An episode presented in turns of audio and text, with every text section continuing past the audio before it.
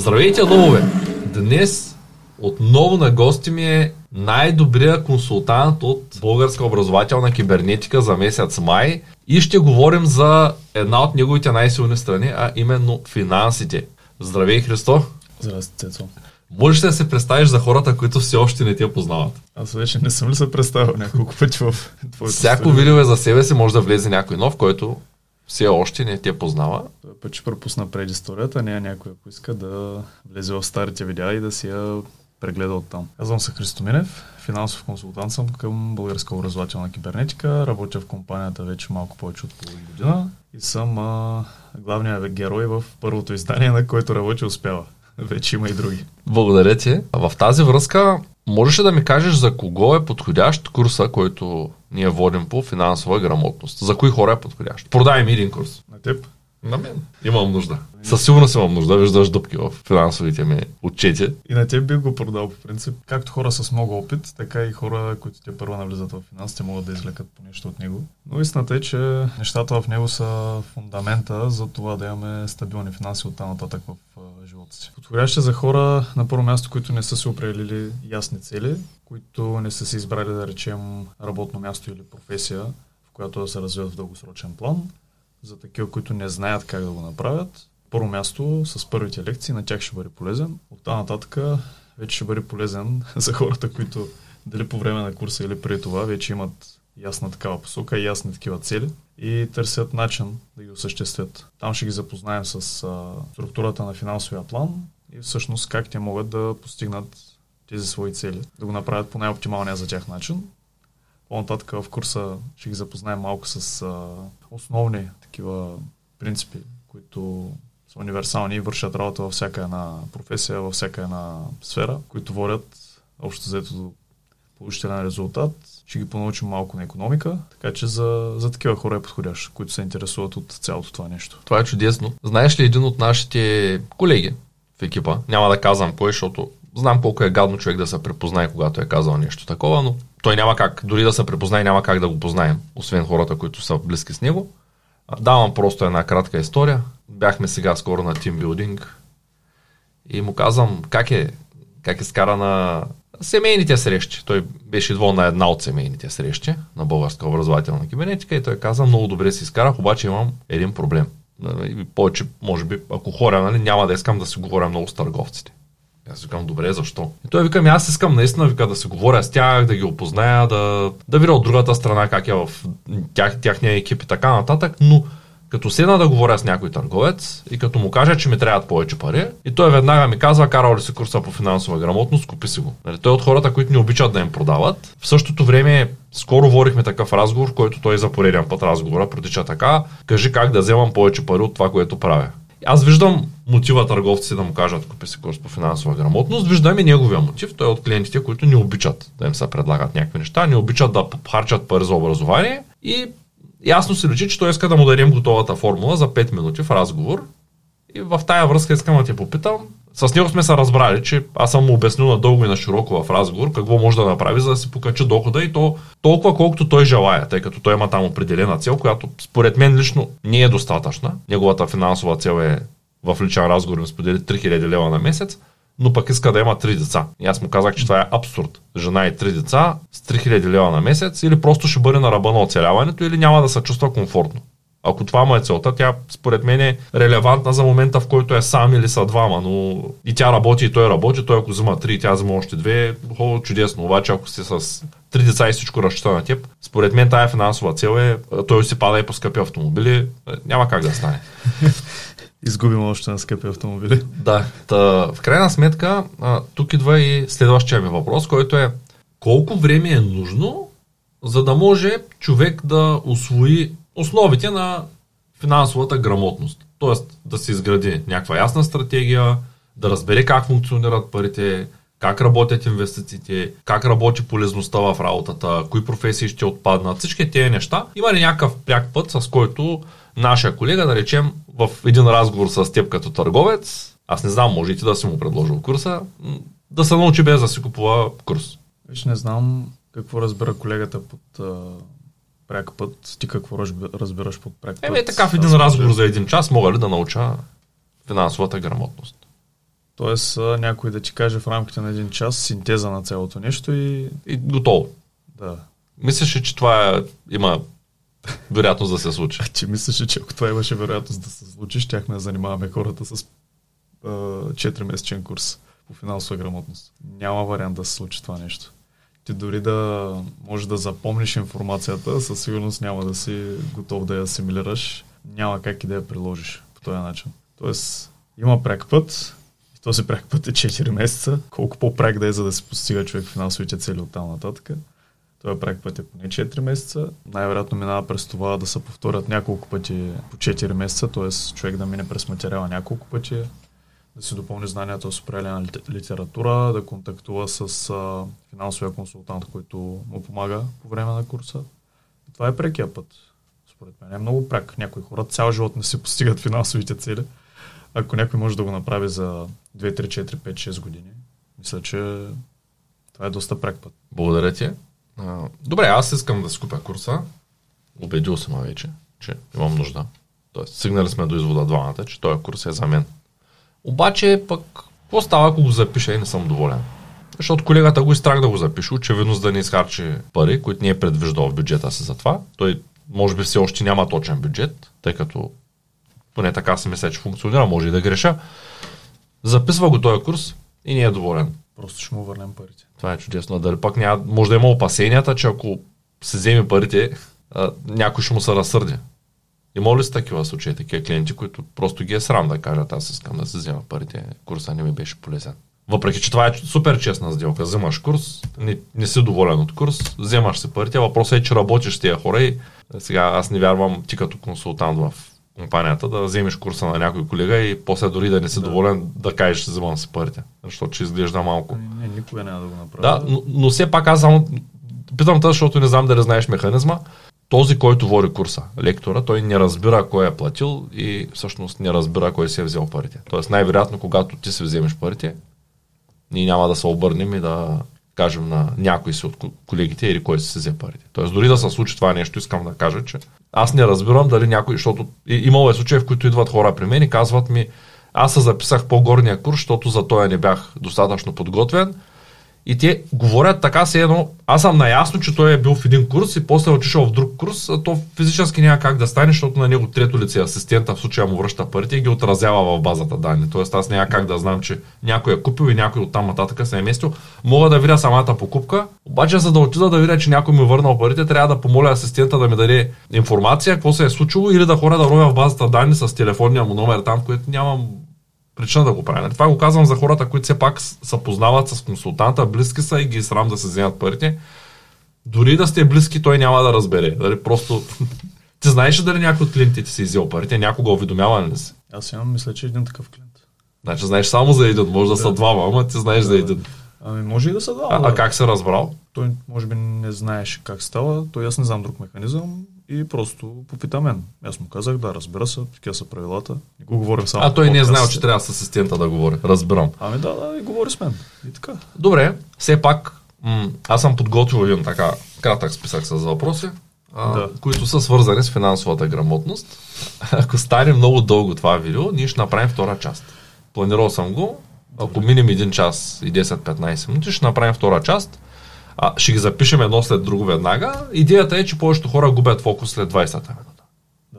Виждам го това по статистиките и съм решил, че е по-добре да запишем 2 по 1 час, да имате време и за почивка, така че очаквайте втора част следващата седмица. Първият ми въпрос е, няма да съм днеска в ролята на журналиста, в ролята на... Аз можеш ли да ги видя веднъж предварително, след като са разписани или трябва? Не, аз съм в ролята на клиент. На клиент ще бъда, а не в ролята на журналист и ще те попитам как да се предпазя от инфлацията. От настоящата и предстоящата инфлация. Какъв е твой съвет като финансов консултант?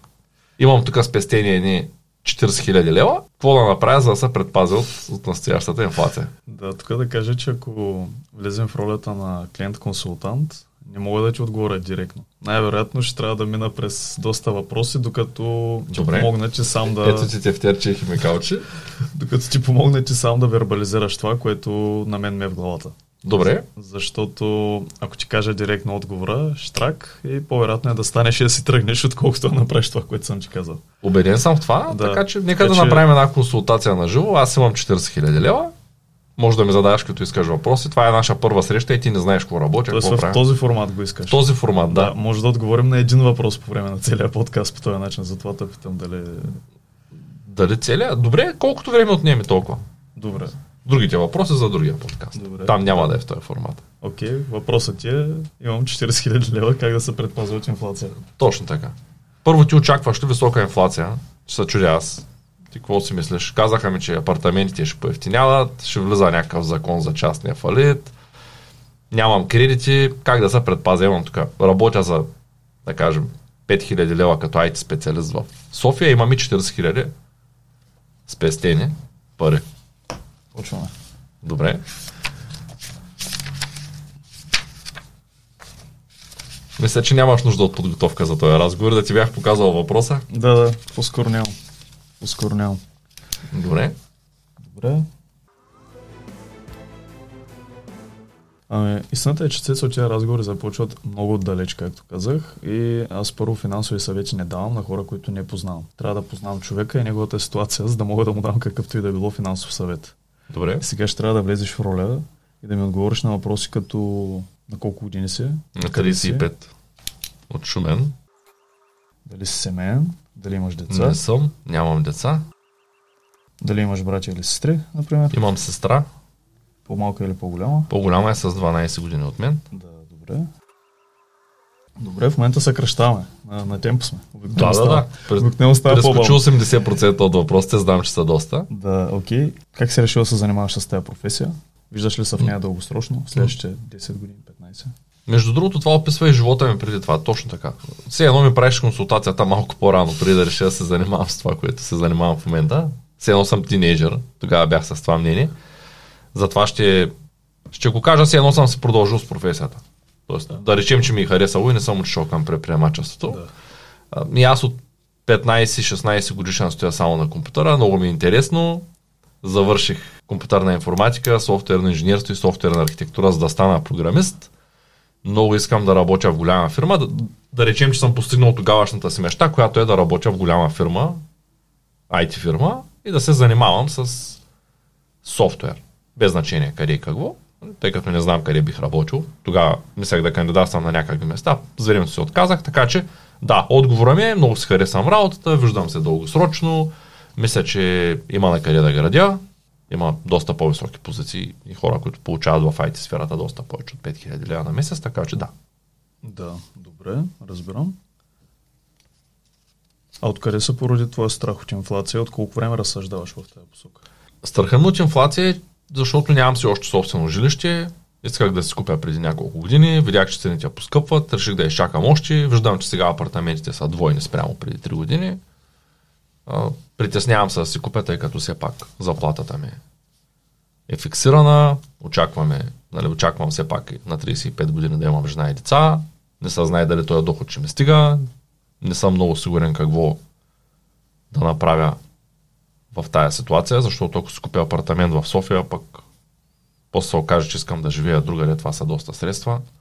Не знам дали ще мога да го продам и затова си мисля, че както и при всички хора, може би в България, парите си по-малко стигат и си по-малко стигат. Това е последните 2-3 години. И дори да очаквам да ме повишат, имам притеснение, че парите няма да ми стигат. И да. Тия спестените ще ги загубя, защото 40 000 лева преди една година бяха едни пари, сега са съвсем други пари. Тоест, ако правилно разбрах, планираш да създадеш семейство в близките години.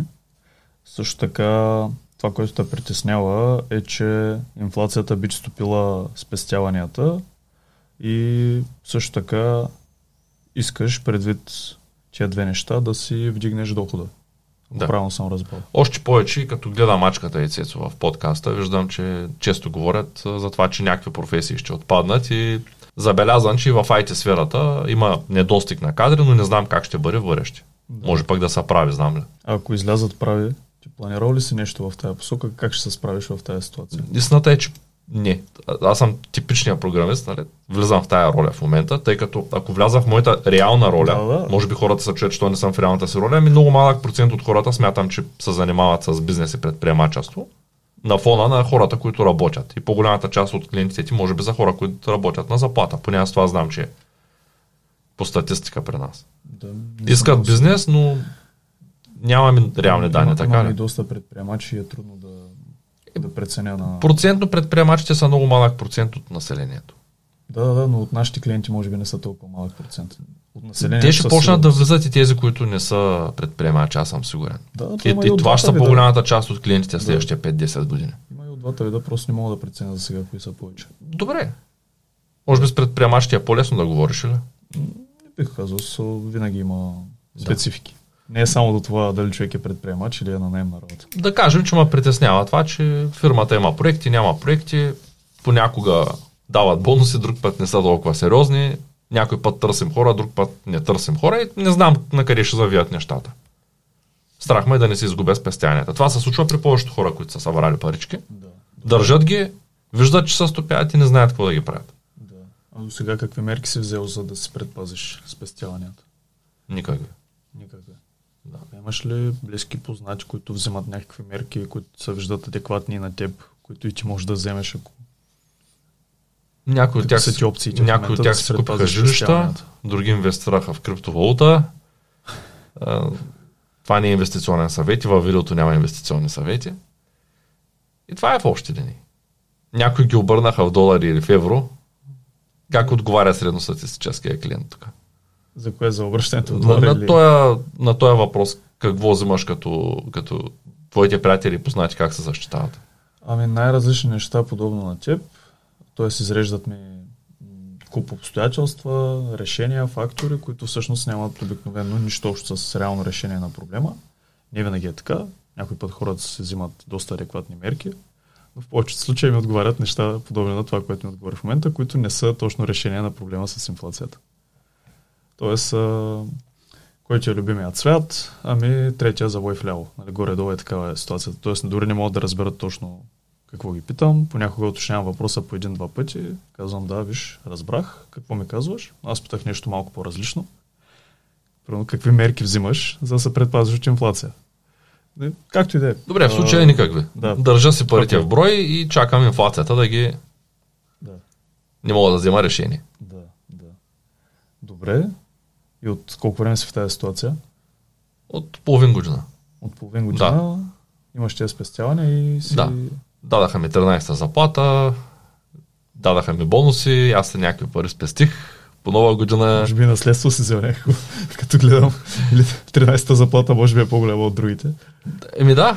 И спестил съм малко пари, да кажем. Предните съм ги дал за кола, по-предните за почивки. И сега имам ги тия пари и не знам какво да ги правя. Да. Реших, че не е удачно да се сменя автомобила. Отново смених го преди една година. А правилно разбирам, че мислиш да ги предпазваш от инфлация чрез някаква форма на инвестиция. Не знам какво да ги правя. Нямам идея. Чудя се дали да си купя някакво жилище някъде, може би на село, може би в земя да инвестирам, дали да не ги обърна в друга валута, да си купя някакви неща, не знам. Да. Добре, какво искаш всъщност да постигнеш с тия пари или просто искаш да ги предпазваш? Да стане инфлация? Така, че да се увеличават с времето. Както се увеличават имотите последните 3 години. Само, че не знам дали е удачен момент да започна да изплащам жилище, тъй като вече доста се качиха и не съм много сигурен дали ще продължат да се качват. Пак качката и Цецов в един подкаст казаха демографска криза. Ами, аз ти предлагам на този ранен етап да не задълбаваме в мислите си в това дали ще бъде дали тия пари ще бъдат вкарани в имот или в нещо друго, в някаква друга форма на инвестиция. Просто да го наречем инвестиция и да поразсъждаваме малко над това, ако си съгласен така. Да, разбира се. Добре, когато говорим за инвестиции, обикновено ние имаме някакви очаквания към тях. И имаме някаква представа, или нямаме съответно, за това какво е добра инвестиция. Ти имаш ли такава представа? Какво за тебе е добра инвестиция? Ами ако инфлацията е 30% на година, в момента, да кажем 20-30. Колко е според теб инфлацията в момента? За различните стоки може и до 70 да стига за някои стоки, за някои 20-30. Със сигурност не е това, което имаме като данни от НСИ и може би е поне по 2. Реалната. Ти смяташ ли си твоята лична инфлация? Смятам се, да. Колко е твоята лична инфлация? Скоро трябва да ме питаш в отделен подкаст. Да, отделен подкаст, добре. Но мога да я сметна... Да кажем 30% очаквам годишно. Да, поне. поне 30% очаквам годишно от моята инвестиция. Да, да мога да покрия инфлацията. Да има някакъв смисъл. Да. Добре, виж, това е много смислено. Обикновено се постига по малко по-различен начин, но е много смислено. Какво имам предвид, като казвам по по-различен начин? Обикновено такава доходност от една инвестиция от порядка на 30% е много трудно да бъде постигната, ако не говорим за някакъв вид спекулация.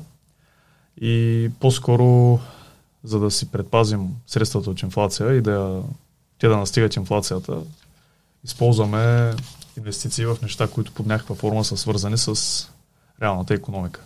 И съответно, когато се вдигат нивата на инфлация, стойността на тези активи, тъй като те са икономически значими, се повишава заедно с инфлацията. И оттам ние вече имаме това настигане на инфлацията, било то своевременно или с някакво забавяне, или с изпреварване в някои случаи. Но това се случва. И отделно вече получаваме и някаква доходност. Добре, може ли да го разиграем това с да ми предложиш компании, които просто няма да им казваш имената, които са реални компании? Всъщност как се развива една инвестиция в такава компания? Кажи с какво се занимава, предмета ни е, просто да не казваме имената. Не знам колко е добре да се говори за купи това тук или направи това тук, или ако направиш това така, просто да не му казваме имената. На първо място да кажа, че не бих дал такава информация на клиент при първия ни разговор. Смятам го за бездоговорно от моя страна. Добре, т.е. би му посял само някакви неща, върху които да мисля. Абсолютно, да. Просто аз реших да предупредя, ако случайно мислиш да казваш някакво име, просто да не го казваме като име, да кажеш има варианти и да дадеш пример, ако ще даваш някакъв пример, без да казваш име на компания. Да. По принцип в реален търговски разговор на този въпрос нямаше да ти отговоря директно. Тук обикновено казвам, че аз искам чисто концептуално да избистриш ти за теб и аз за мен, да вляза в твоята ситуация. Какво за тебе е добра инвестиция, как я разпознаваш, как изглежда, какви са и параметрите, за какво помага на света, ако има и такава възможност. И оттам нататък вече аз да седна, да прочета това, което сме си говорили и да преценя не коя инвестиция да ти предложа, а дали изобщо имам инвестиция, която да ти предложа. Обаче ако не мога да ти предложа, аз вече имам параметрите. Нямам днес, може да имам след месец, може да имам след два и ще я предложа тогава, когато съответно... Тоест на голяма част от клиентите не им реагираш веднага с предложение, ми ги изчакваш да излезе подходящ продукт за тях. Обикновено на 95%. Има и други 5%, които са много озрели за нещата и просто човека си казва, виж, аз искам инвестиция, с която по някакъв начин да развивам икономиката на България. Много бих се радвал, ако е в компания подобна на вашата, която е в сферата на образованието. Искам какво капиталово нарастване да постигна в рамките на следващите 5 години и искам да кажем какъв процент годишен дивиденд, който не държа да получавам на месец или на 6 или на година. Мога да започна да го получавам след 2-3 години, нямам нищо спешно в това. Окей съм да изчакам. Той човека ми залага всичко, което аз иначе трябва да се извлека като информация. Плюс още най-различни неща. Т.е. ти първо искаш да си сигурен, че той е наясно какво е инвестиция, какъв е риска, наясно е какво очаква от инвестицията. Да. Добре, хората не всеки ден инвестират по 40 000 лева. Цецо. Имам клиенти, които инвестират и доста по-големи суми. Аз лично имам клиенти, които имат многомилионни бизнеси. Обаче има и хора, които тия пари, примерно, са ги спестявали половината си живот. И аз нося някаква лична отговорност за тях. И съответно се опитам да им дам най-правилния съвет. Така че да съм сигурен, че на първо място те разбират какво правят. Това ме е едно като основно изискване към клиента. Той да разбира какво се случва. В тая връзка предлагаш ли му първо да изгледа курса по финансова грамотност, да се разпише плана, целите и всичко останало? Да, ако човека има неразбиране какво всъщност го питам, защо го питам. Имал съм и клиенти, които ми отговарят по начин, като не мога да си го представя. Аз като го видя и преценявам. Как преценяваш, ако нямаш предварително? Подготовка някаква. Да. Ако никога не си виждал жена, как преценяваш коя жена е красива? Най-вероятно първо трябва да имаш някаква база. Някаква база. Добре, давай нататък тогава. Казвам ти така, искам да се предпазя в парите от финансовата ситуация в момента, инфлацията 30%, поне 30% да мога да годишно да наваксвам с това. Да. Тоест основното ти изискване към една инвестиция от финансова гледна точка е тя да изпреварва инфлацията. Да, аз мисля, че и повечето хора, които влизат с идеята поне да достигнат инфлацията или да я задминат. Едва ли някой е такъв оптимист и иска да взима 5% годишно при положение, че инфлацията е 30%. Да, те много хора всъщност не разсъждават и по въпроса с инфлацията. Честно казвам. А те като чуят 5-10% и звучи супер сигурно. Ако имаш някаква сума събрана 50 хиляди лева, 10% са сини 5 хиляди лева на година, което за много хора звучи добре. Обаче, ако тази инвестиция е под формата на заем, какъвто и да е, дали облигационен, дали друг, това е супер, че най-вероятно ще си получиш сумата, която са ти обещали, ако ще тя да е 20%, просто е, че ако инфлацията е 40%, пак се назад. Да, сметките ни излизат с 5-10% със сигурност. Добре, да. Какво правим в тази ситуация? Ами, за да съкратя малко процеса, в рамките на този разговор, както казах, не бих ти отправил предложение. А как би ме насочил? Бих инициирал следващ разговор и следващи разговори. Тоест би го оставил така, би го оставил отворен, и би анализирал в къщи какво можеш да направиш от тук нататък. Да. Казвам, виж, общо взето придобих представа за теб и твоята ситуация, както и с проблема, който искаш да решиш. Сега предлагам да прекратим разговора за днес до тук и да се чуем, да кажем, утре по същото време. Аз през това време ще имам възможност да анализирам информацията, да прегледам и да преценя дали мога да дам подходящо решение за теб или все още не мога на този етап. Ако случайно не мога, аз вече имам необходимата информация, ще мога да го направя в бъдеще. Добре, благодаря ти много. Тъй като само половин подкаст запълнихме с този първи разговор, докато ти си във къщи и си мислиш, преди да проведем следващия разговор, ако имате въпроси към господин Минев или пък искате да се запазите час за лична консултация с него, просто използвайте изписаните на екрана телефон и имейл към Бог. Може да му пишете във Viber, за да е по-удобно за него. И сега, тъй като аз съм от тези клиенти, които не го пускат да си ходя, съм подготвил едни въпроси, които мен лично ме вълнуват като клиент към теб. Следващия ми въпрос е: вярно ли, че моята професия като IT специалист ще изчезне?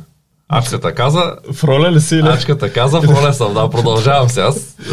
Ти си мисли какво да ме консултираш, аз сега... Мислиш ли, че някои професии ще изчезнат или генерализирам въпроса? Кои са те? Можеш да мисля, че много професии ще изчезнат. Да? Като смятам, че в твоята професия на IT най-вероятно ще останат наистина само най-добрите. И може би не мога да се ангажирам с проценти, не съм врачка, но сигурно 80% от хората няма вече да са на ниво, което да не може да бъде заменено от изкуствен интелект или от компютър и така нататък.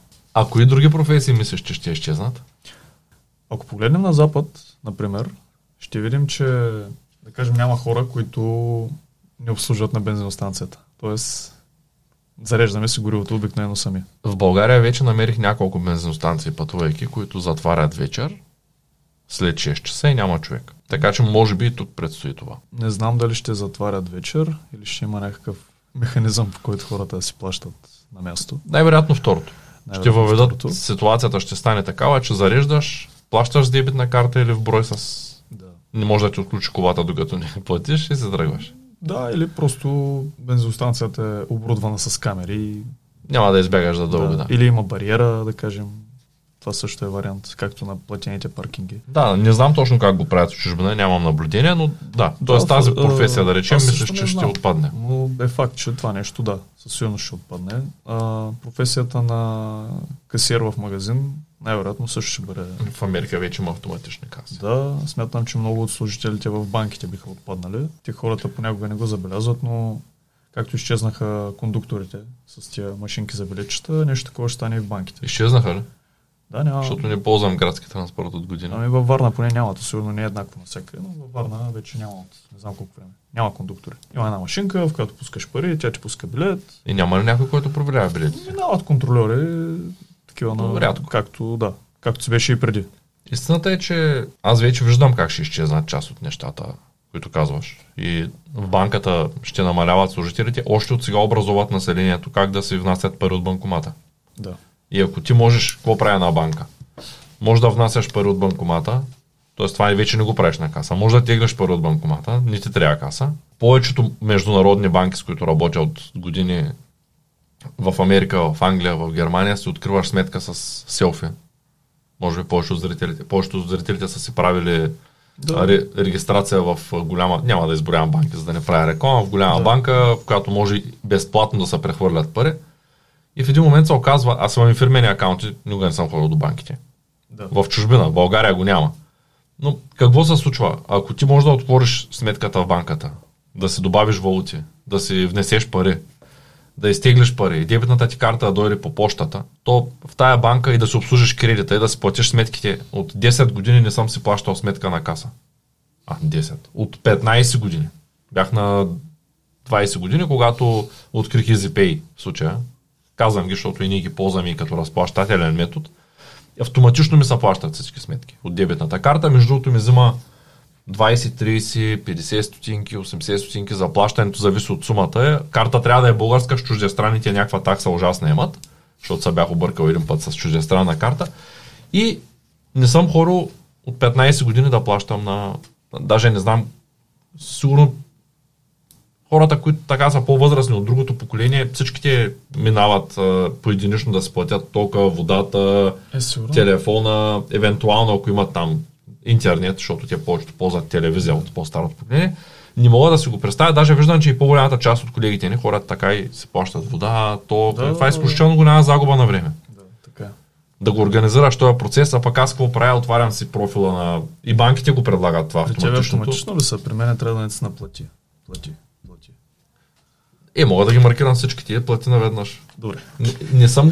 Не съм го търсил това като опция дали става само, тъй като искам поне да го поглеждам преди да го платя. Да. Тоест правя го веднъж на 2 седмици, поглеждам какви сметки са излезли, колко са, ако нещо виждам, че има някакъв проблем с сметката, потенциален, грешка. Не виждам причина да го правя напълно автоматично, но пък ми отнема 10 секунди, ако трябва да ги обиколя всички тези места. Трябва да се отделям един ден в месеца, за да хора лично да си плащам сметката, което е ужасно. Добре, т.е. ти виждаш, че някои професии... Да, и тя не са всички. Смятам, че така ще стане и с професията на шофьорите, на камиони включително. Да. Като имам и приятел, който има бизнес в тази сфера, аз съм си говорил с него веднъж по тази тема и го питах, че смяташ ли, че кажем в близките 10-15 години вече ще имаш автономни камиони. Така? И че няма да има шофьори, той ми каза, по-скоро да. Тоест най-вероятно да. Дали ще стане след 10, след 15 или след 20 години, както бачката казва, ако вървиш към плато с крокодили, какво значение има дали ще стигнеш след 15 или след 30 минути? Ако някой е на 40 години и се надява да стане това нещо за 20 години, окей, обаче ако е 20 годишен, най-вероятно ще доживее момента, в който... всъщност аз, когато започнах по-сериозно да навлизам в средата, IT средата, забелязах, че в по-голямата част от случаите големите компании работят в посока да намалят персонала. Да оптимизират до такава степен производството, че да намалят персонала. И ти давам пример. В производството на обувки, стилките, които се произвеждат, те са произвеждани в началото на ръка. Някой трябва да ги измери, трябва да направи дизайна на стилката, дебелината на стилката, модела на стилката. Това е началото. Всичко се е правило на ръка. После са направили машина, която по интеграл автоматично изрязва. Също се случва и с всяка една индустрия. Първоначално е имало хора, които надуват стъклото в кружка. Сега това е никакъв шанс, нали? Някакъв човек, който да духа в една тръба и да направи... Има такива хора наистина, които и в момента го работят, просто вече са абсолютни единици. Да, и някой път правят уникални неща, такива, които трудно биха били изработени от машина. Тоест, превърнали са го в... Да, намерили са това, което машината все още не може и това е временно. Да, да кажем, смятам, че е времен. Защото пак след някоя друга година не се знае каква машина ще изобретим. Възможно е със. Да, но като започвах да уча програмиране, точно това правеха.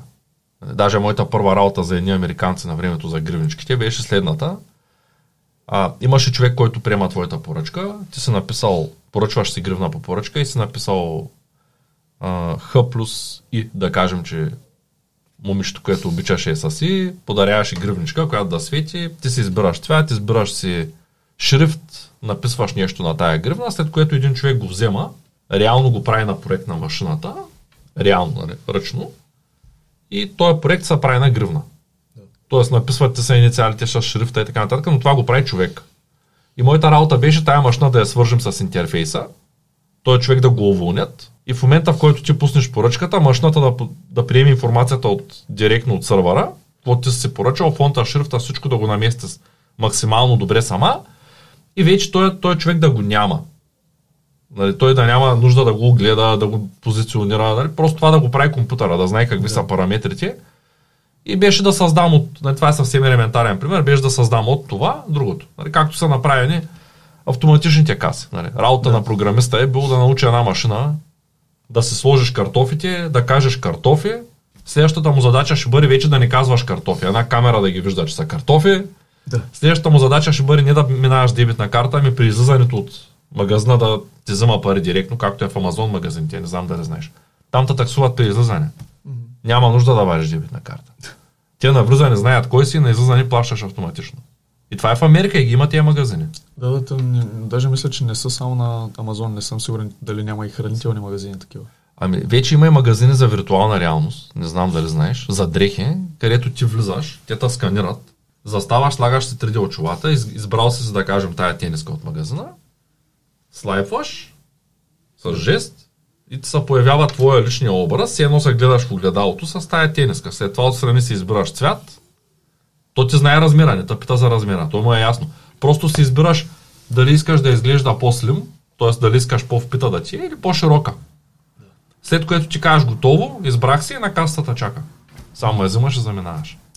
Т.е. това намаля супер много времето, в което някой да върви след тебе, да ти взема тениската след теб, да я сгъваш, от се пробва и се е хвърлил някъде, да ходиш да пробваш, т.е. пробните ги маха, квадратурата намалява. Вместо 10 в магазина. Да, това се случва. Обикновено след като мине един такъв процес, един бизнес, крайната идея на това нещо е да намалят персонала, с което да намалят разходите.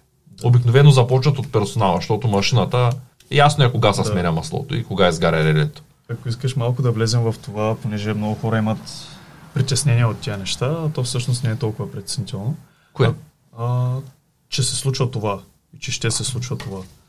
Понеже най-вероятно и като са измислили комбайна, много жатварки са останали без работа с сърпа.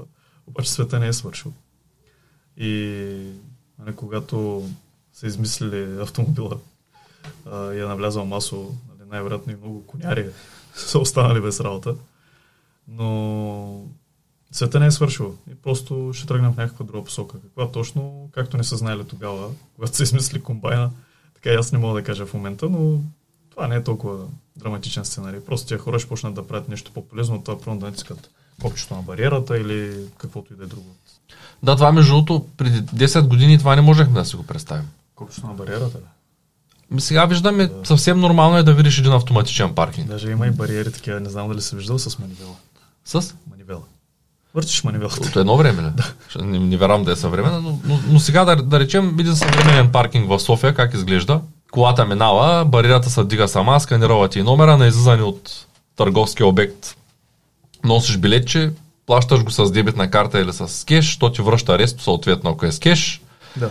И после без билетчето излизаш. Това е. Тоест там няма жив човек. Това звучи нормално, нали? Звучи, да. Вече преди 10 години звучеше, как така бе, някой трябва да ти види номера, да го запише, да го прегледа, да го... Тия неща се развиват много бързо. Да, и аз скоро си мислех, че човек не може да се научи да кажем, защото казваме, че хората в България нямат добри навици, като говорим за автономно шофиране, да се пуска мигача. Дали. И не знам дали знаеш, че тенденцията е, че новите автомобили те следят лентите. И как е свързано всъщност това нещо? При старите може да, тия, които следят лентите, има и стари автомобили, може да изключваш функцията да ти я следи. При новите се очаква да няма такава функция. И новата кола с автономното шофиране първо ще научи човека да следи лентата. Как? Ами когато той тръгне да я сменя без да пусне мигач, тя му се кара и му вибрира волана. Нали? Това правяха старите. Новата кола, тя няма да има възможност за изключване. И ти в един момент, той е толкова досадно това вибриране и пресмяна на лентите, че ти ще се научаваш да сменяш лентата. С мигач, защото не го ли пуснеш, бръмче. Следващия момент тя следи дали има кола в мъртвата ти точка, т.е. дали има кола отстрани. И пускайки мигача пък, тая другата система почва да ти пищи, че в момента има човек вляво и ти трябва наистина да такош. И оттам ти идва следващия навик, понеже пак пищи и пак е неприятно, ти почваш да гледаш в огледалото, дали в момента има някой в мъртвата ти точка, то се свети огледалото. Да. И по този начин те научават човека да свиква към технологията. И в един момент се оказва, нали, ако ти не пускаш мигача и колата следи лентите, реално погледнато тая част за мъртвата точка тя не работи. Защото тя няма как да те извести, понеже не пускаш мигача, т.е. тя няма как да знае колата, че ти ще завиваш. Винаги можеш да изключиш това за следенето на лентите и да не ползваш мигача и няма проблем. И можеш да се съблъскаш колкото искаш.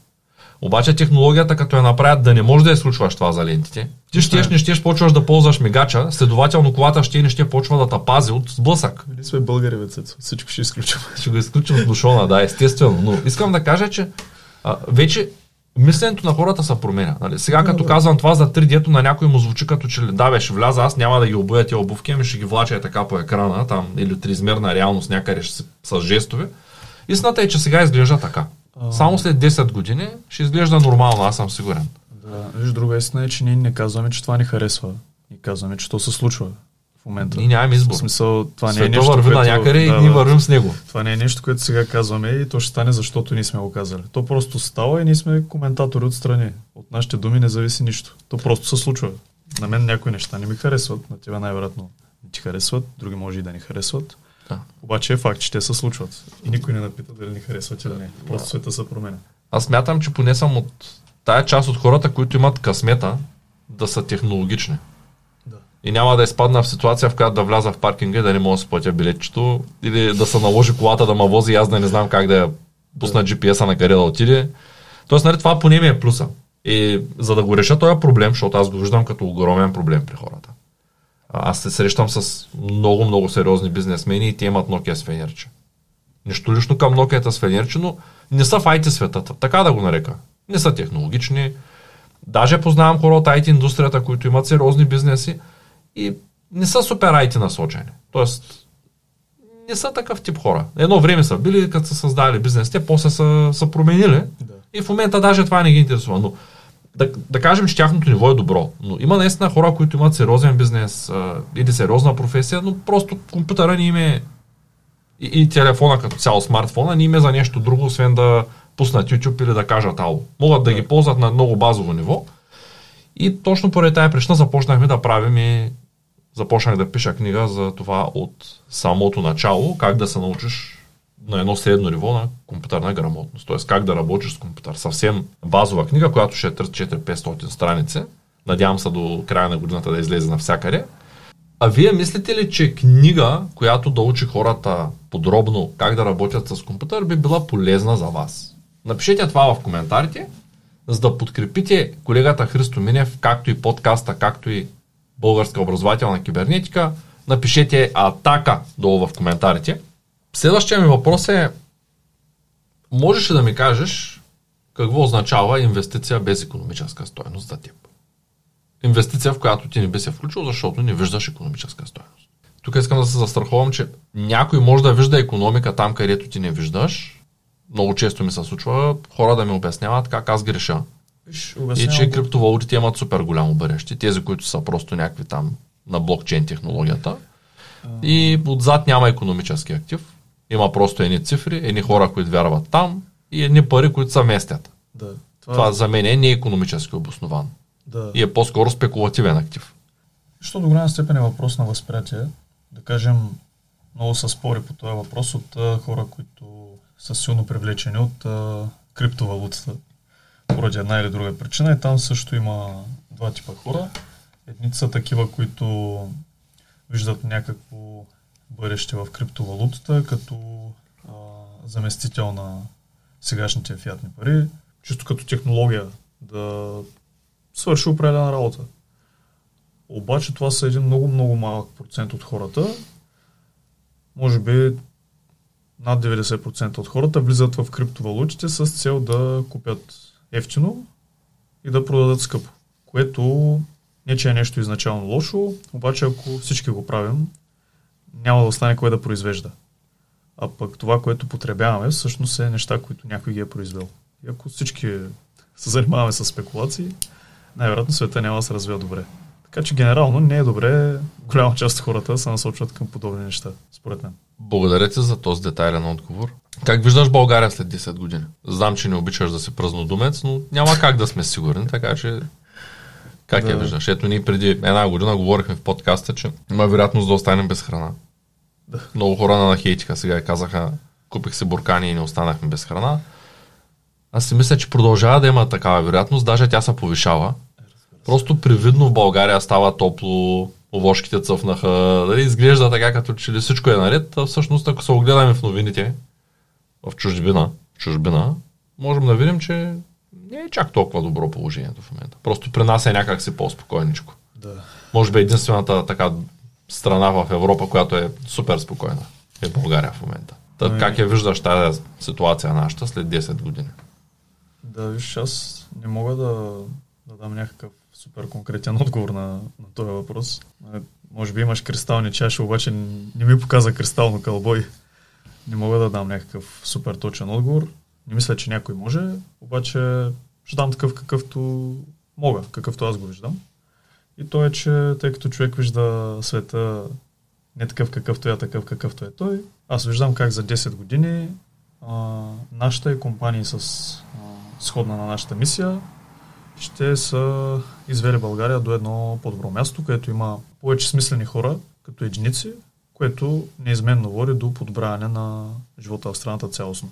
Тоест това, което някаква част от хората правят да изказват отказ от отговорност, един вид от нас нищо не зависи. Не смятам изобщо, че е така. Аз смятам точно обратното, че всичко от нас зависи и че да кажем, ако аз помогна на 100 човека, те помогнат на по 100 човека и така нататък, в рамките на няколко поколения. Ние може да сме на съвсем различно място. Ако някой не смята така, може да се поинтересува от историята на Швейцария, как се е развила всъщност до положението, в което я познаваме. Чисто исторически, да види как една страна, която е била в сериозен опадък, може за няколко поколения всъщност да се превърне в една от най-приятните за живеене. И аз мисля, че това нещо може да бъде постигнато и в България. Но както казах, аз виждам света такъв какъвто съм аз. Благодаря ти много за този разговор. Аз предлагам да преминем към втората част, където съм подготвил, така и не можах да кажа още 12 на въпроса. Не забравяйте да се абонирате за канала с камбанката, за да получите известие и да гледате и следващия подкаст с Христо Минев, а до тогава гледайте ето това видео. Благодаря ви. Благодаря на теб. Благодаря се,